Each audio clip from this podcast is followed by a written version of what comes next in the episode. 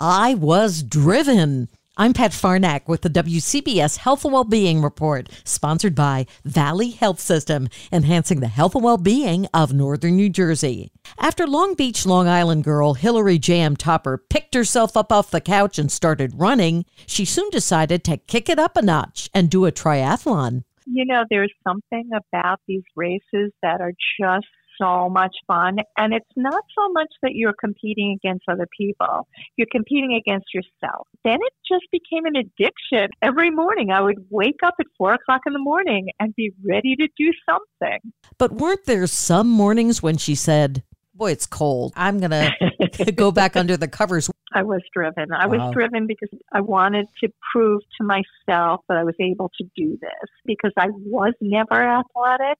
Mm. So I wanted to prove that you could change your life. There's no one stopping you. The entire interview at WCBS880.com slash health. I'm Pat Farnack, WCBS News Radio 880.